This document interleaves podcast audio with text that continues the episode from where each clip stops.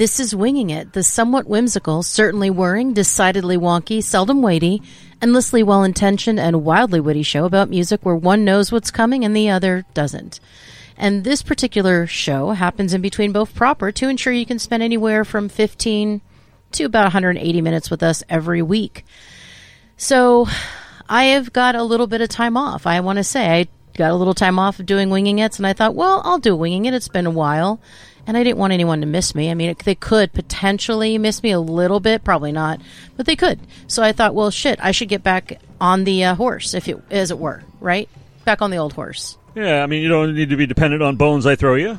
Yeah, I, I don't. I, are they bones? They're bones. yeah. Are they? I f- I feel like they're small. That was a big bone. Was it? Okay. right, yeah. Well, I'm looking forward to more bones. And um, today we're going to talk about something that is right in the area that you enjoy, that you've kind of been circling and enjoying and diving in, toe in, toe out, toe in, toe out. So we're Hmm. going to kind of continue. That's intriguing. Yes. Some songs that became more popular than the movies they were even made for. so how mu- how bad does that suck? So it can be a good idea, mm-hmm. obviously, to write a song for a movie. Um, and a lot of people do it and it's very lucrative. But what if that song written for that movie is more popular than that movie? That's got to sting a little. Mm-hmm. I'd imagine. I mean, that would that would piss me off mm-hmm. seriously. So let's take a look at this. So if the movie comes first, it makes sense that in order for it to be more memorable, that that it would be more memorable rather than any song written for it.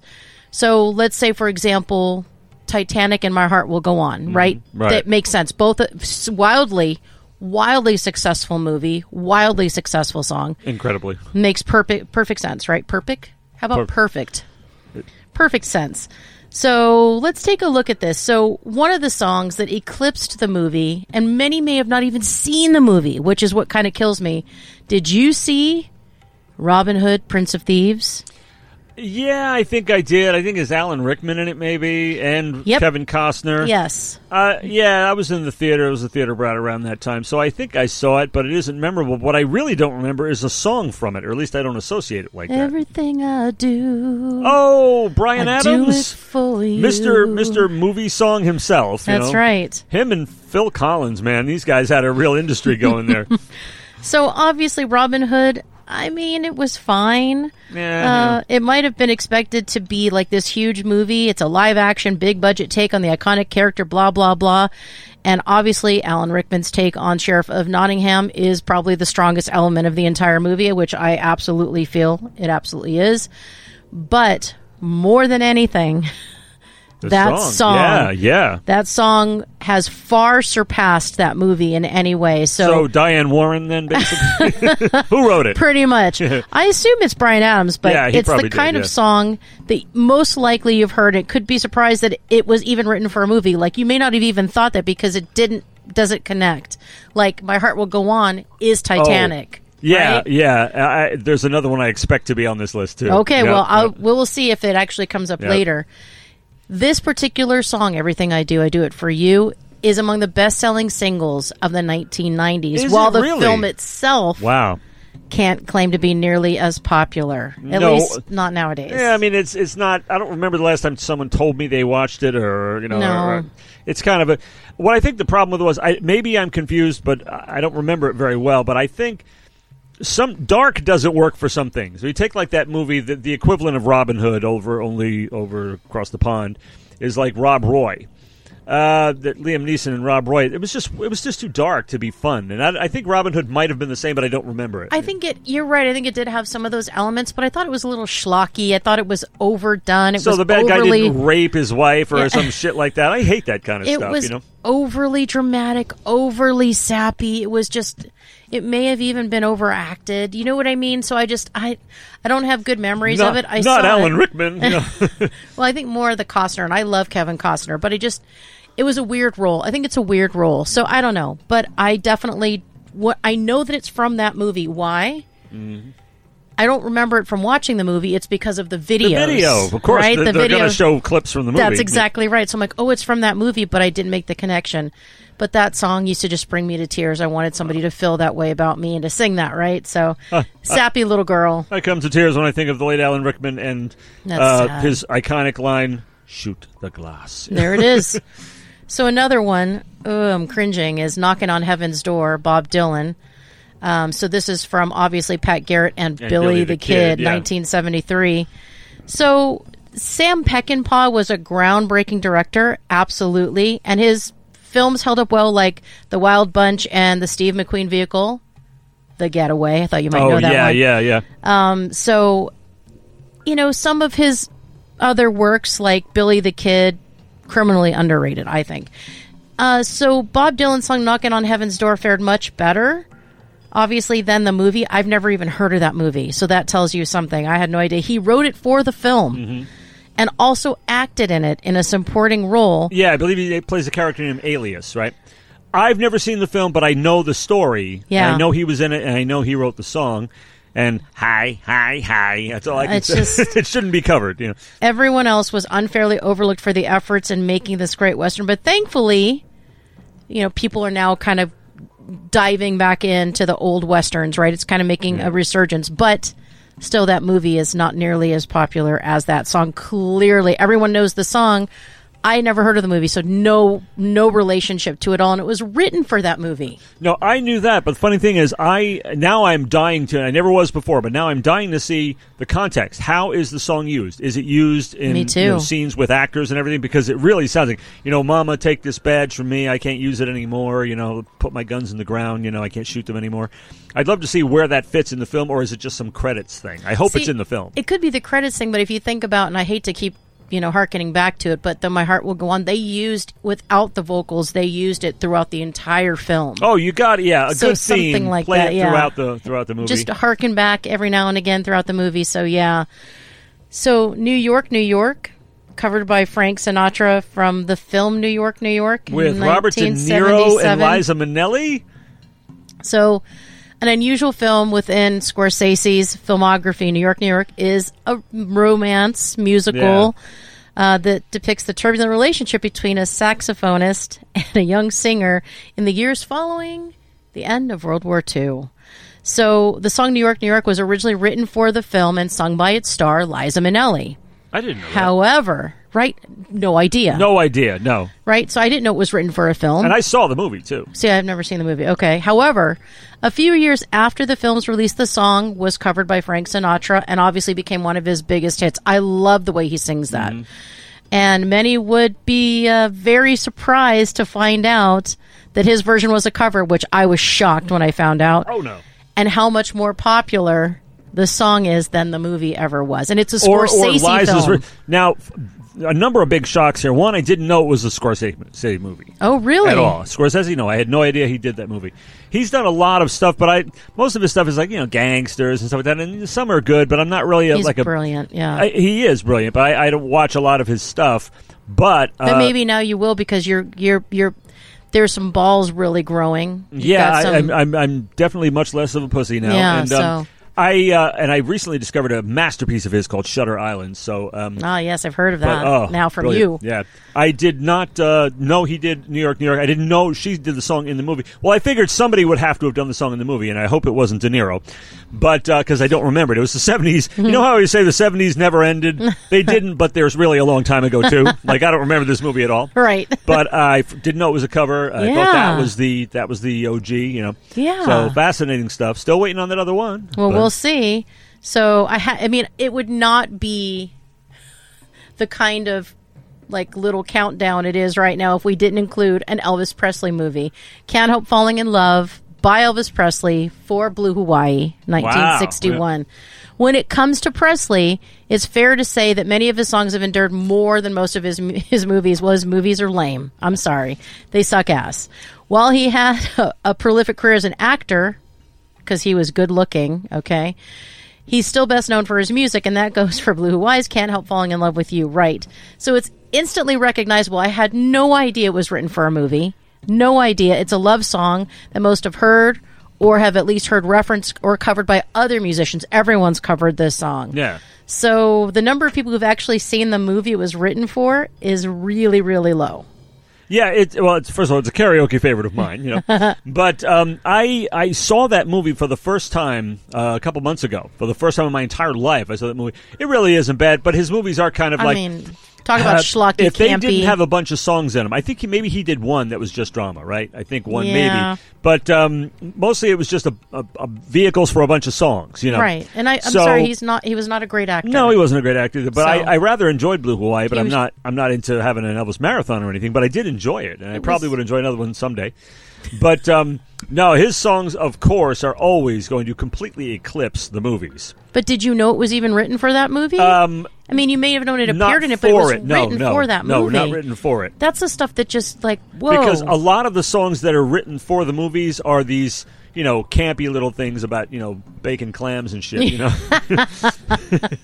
those clam bakes, And, yes, You know, Ito eats like teeth are out of style. I Yeah, mean, you know, that kind of stuff. that you know? kind of I mean, stuff.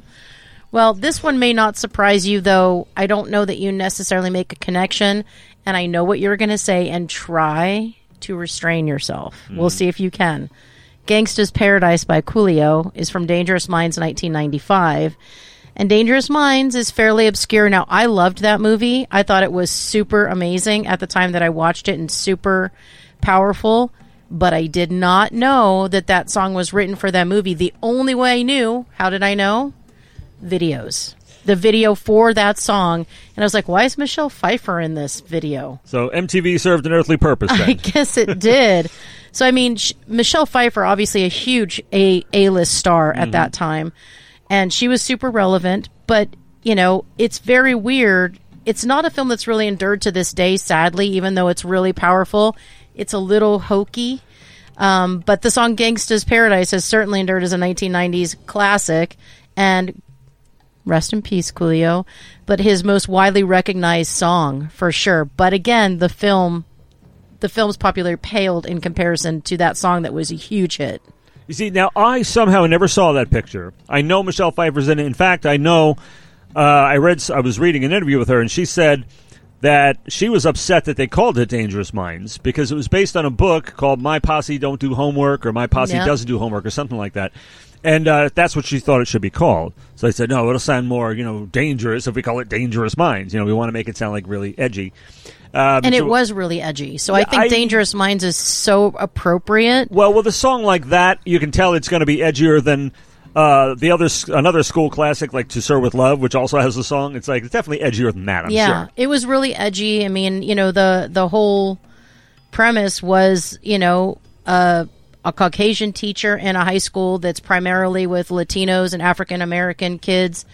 And she has to teach people who come from different backgrounds than her, right? She has a, you know, and has to find ways to connect with them, and she sees horrible things happen to them, and so I like the the title. It's interesting that you say that because I like the title because it's like your mind can be dangerous if you don't use it. Your mind can be dangerous if you use it. So I feel like it works really well. So I'm glad they didn't call it my posse, what, whatever, whatever, Yeah, whatever. yeah. It just and it, it's it, it is dangerous. It's a it's a hard to watch film. It's there's some sad stuff in this film, but the song.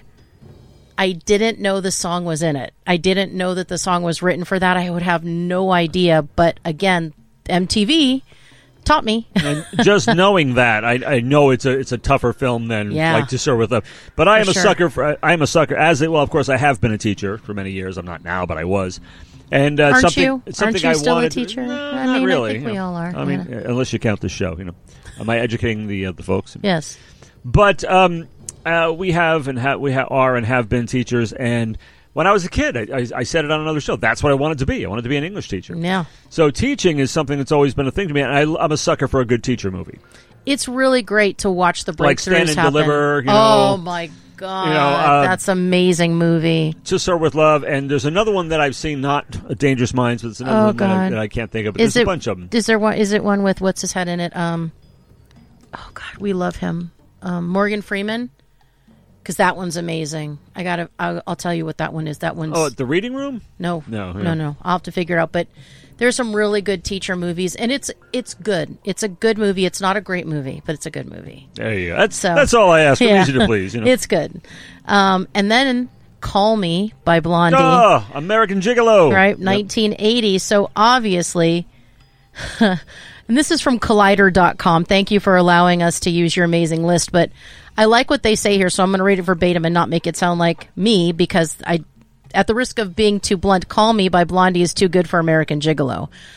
I disagree with that because I think because of where it's placed in the film, Yeah. it's absolute perfection. I think it sets the film up. It sets it up to be kind of a, I don't know, kind of a, a flirty, sexy, kind of, um, I don't know, suspenseful sort of a movie, and I think it is. I I think it's perfect. It's just playful enough, but it's just serious enough. It's just, you know, all that kind of stuff. So I think it's perfect for the movie. But I think it's interesting. Is it used in a club scene? Because I've never seen No. this movie. It's not used in a club scene. No. Nope, it sets the tone for the movie. Well, it's a perfect club song anyway. You know. No, it's not in the club, and that's what I like about it. Is it's not used in a way you would think it would be used. Wow. So it's really great. now I'm really intrigued to see how that fits in and how Knocking on Heaven's Door fits in. yeah, you got to see this because it's it's he's driving and it's call me while he's driving. It's just super, Oh, and he's so incredibly beautiful in this movie, and he's so young and he's dressed to the nines in his suit. And a man in a suit will just kill any woman, anytime, he's a handsome any place. Yeah, so. Um, I think it's interesting, but I didn't know "Call Me" was written for American Gigolo. This is the I stuff did, that yeah. kills me I think I did. That one I knew. so the film's soundtrack ends up being you know filled with the song it, it plays constantly throughout the film i mean it's over and over and over again which i like that i, like really that, like that and so there's even instrumental versions like i said right where you're not hearing the vocals but it's kind of coming back and it oh, reminds you And it was Giorgio Moroder, I think. Yes, that's Yes, right. Yes. Yep, he tweaked the remix and the classic song to fit the scenes that they accompany, so he messed with it. So I had no idea that Blondie wrote that song for that film. I would never have known that. I knew that they used the song in the film, but I had no idea it was written for it. So when I saw this list, I would just, I was agape, I will say. So Cat People putting out oh, Fire Oh, yeah. by David Bowie from the movie Cat, Cat People, People. 1982. Wait a minute. You're trying to tell me that Cat People was written for Cat People. I Is that just weird? don't believe that. Is that Or did they write the movie for the song? You know what they should have called it? Feline Minds. Feline minds. There you go. keep It- the minds you- front and right, center. you keep know. it, exactly. Very cerebral things, cats. 1982. um, yeah. Cat People. So do you know what it is though? It's a remake. Yeah, it's a, that's just it. It was uh, so the my theory about the film being written for the song goes out the window because it was a remake of a much much older movie. Absolutely. This one I recall starring Nastassja Kinski and Malcolm McDowell. Am well, I right? very nice. Yes. So it's a horror film about a woman who has a fear of turning into a giant cat. A pretty well justified fear of turning into a giant cat. Yeah. So, uh, yeah. So it, I guess according to them, it's not a bad movie. It sounds terrible to me, but it spawned an iconic song that's overtaken the film, obviously in terms of popularity. I'm sorry. It's kind of, you know, I will say that David Bowie wrote a million songs for Labyrinth. And I think that they go well together. So you don't go, oh, he wrote that song for Labyrinth. You go, oh, of course he did. It's perfect. It is a David Bowie movie. Movie He's song, in it. yeah, yeah. You know, so, but I think his music typically takes on a life of its own. So even if it's a song written for a movie, unless that movie is like a labyrinth sort of thing, it's gonna he's going to completely and totally eclipse that movie with the popularity of his song. And as I mentioned on another show, that song was used in uh, the film Atomic Blonde uh, as being emblematic of the 80s. It was one of the ones they picked. It was a classic soundtrack that we talked about. But yep, it was in that too. So, Cat People, hell yeah. So yeah, and uh, what I was going to share is it received extra attention recently for being used in Quentin Tarantino's *Inglourious Basterds*, which was it was well used in that movie as well, and that is a really hard to watch movie for Yeah. me. Yeah. Um, but again, it is a certified banger. It's amazing. So of course, when you think of Cat People, you're thinking that's a kick-ass song. You're not necessarily thinking or at all thinking about the 1982 movie. There's a couple of honorable mentions which I'll throw out there that you may or may not know, but Together in Electric Dreams by Giorgio Moroder and Philip Oakey was in this the movie Electric Dreams in 1984. I don't know that song. Maybe somebody else out there does. And then Going Home, the theme from Local Hero by Mark Knopfler, Local Hero 1983. So those are a couple other ones that were written for films, but they surpassed the popularity of the film, which as the filmmaker, I think that would be terrible. Yeah, I would it's, hate It's got to that. kind of suck, you know? I mean, but we know the power of music, so Yeah. you know that that could happen. You hope that it doesn't happen, but you know that it could. And and sometimes it doesn't mean your film isn't good. Sometimes people just don't appreciate a good. There'll be there are a lot of very great movies out there that just nobody seems to get. Right, and, and- that don't become popular. But the song, yeah, the song is just. I mean, that can transcend that very easily. And people say, "Oh, I like the song," but I'm just not going to even watch the movie. You know, Right. Or even you, or I guess as was my experience, you didn't even know it was in a movie or was written for a movie. So you see an an MTV and then you're like, what the hell? Why is so and so in this? Why am I seeing clips of something? Oh, how weird. I, you know, then you know it is, and that's on the soundtrack for that movie. But otherwise, I would not know. I, I learned a lot about a lot of songs being in movies by watching videos back when I used to watch right. videos. That's exactly I'm still right. over here struggling with the idea that um, uh, Cat People is used in a film, uh, the events of which uh, take place in the 1940s. Yes. Uh, that sounds that's worse than uh, Dirty Dancing. You know, Well, I think the thing is, is it it has that moodiness, it has that feeling that really captures what he was going for, and Tarantino's always going to do that. He's always going to mix stuff together that that messes with your mind and that makes you think, or that frames things in a very strange way. That's one of the things I love about him. I think he's brilliant. So I really only like that kind of stuff when I'm seeing again a Tarantino movie because I feel like he uses things accurately in a in a very good way that does challenge the the, the person. he knows how to sell bonkers, basically. So I, I do encourage people to watch the film because you get to see his genius, not only his writing genius, but then his cinematic genius together with amazing actors. But it is hard to watch. I did watch it, but it's hard to watch because it's very real. Just like any war film is hard to watch if they're very depicted in a real way. You Is know? that is that the one? Uh, he's in a lot of them. Is he in that one? Because he, I don't he- remember. he Brad of- Pitt's in it. Yeah, he- you know, yeah. Well, a- Brad Pitt's the he's star. yeah, yeah. It's it's and a Christoph lot. Waltz. Christoph Waltz. So it's it's amazing. Again, hard to watch, but for the right reasons. So I'd say watch it. I don't know. I thought that was an interesting topic that kind of continued and kind of riffed off the stuff you've been covering. Okay, here's one you might know offhand. The one I was thinking of did not appear on the list. Uh, you had some honorable mentions. Well, I thought uh, "Take a Look at Me Now" against all odds was going to be in there because uh, because I think it's better known and uh, more enduring and has kind of superseded the success of the movie. Right? You know the one. Take a look at me now. I do know the song, but I I don't think I ever watched the movie, so I have no idea. That's but just yeah, it. The song the, is more famous than the movie. That's what I'm saying. And I think it was written for the movie. But I I don't know if it was, but I definitely saw the videos with the movie clips Yeah, in it. and It did yeah. not inspire me to want to so watch the movie. no exactly. So it's a case. It's a case like we were talking about. The song bigger than the movie. I just don't know if it was written for that. I believe it was though. Phil Collins. It's like Bryan Adams. It's one of those things. I The- have no movie, idea. The movie song. The movie theme Kings. I guess we'll find out um, if somebody calls us out on whether or not that was wrong or right, because I have no idea. I have no proof, but it does sound likely. And uh, so, yeah, that did not appear on the list. That is kind of shocking. But anyway, I hope you enjoyed this little this little trip down uh, this uh, songs bigger than movies thing. That's again, that's gotta hurt. It's gotta hurt. There's only so many ways you can tie music to movies, but I'm willing to explore every one because I love movies. I'm a movie fanatic. You know. Yes, I know. He loves his movies. And I love movies too, but not as much as this man. All right, well, now that we've exhausted that topic, though fun and entertaining, I guess that only leaves for you to say. Let's fly this coop.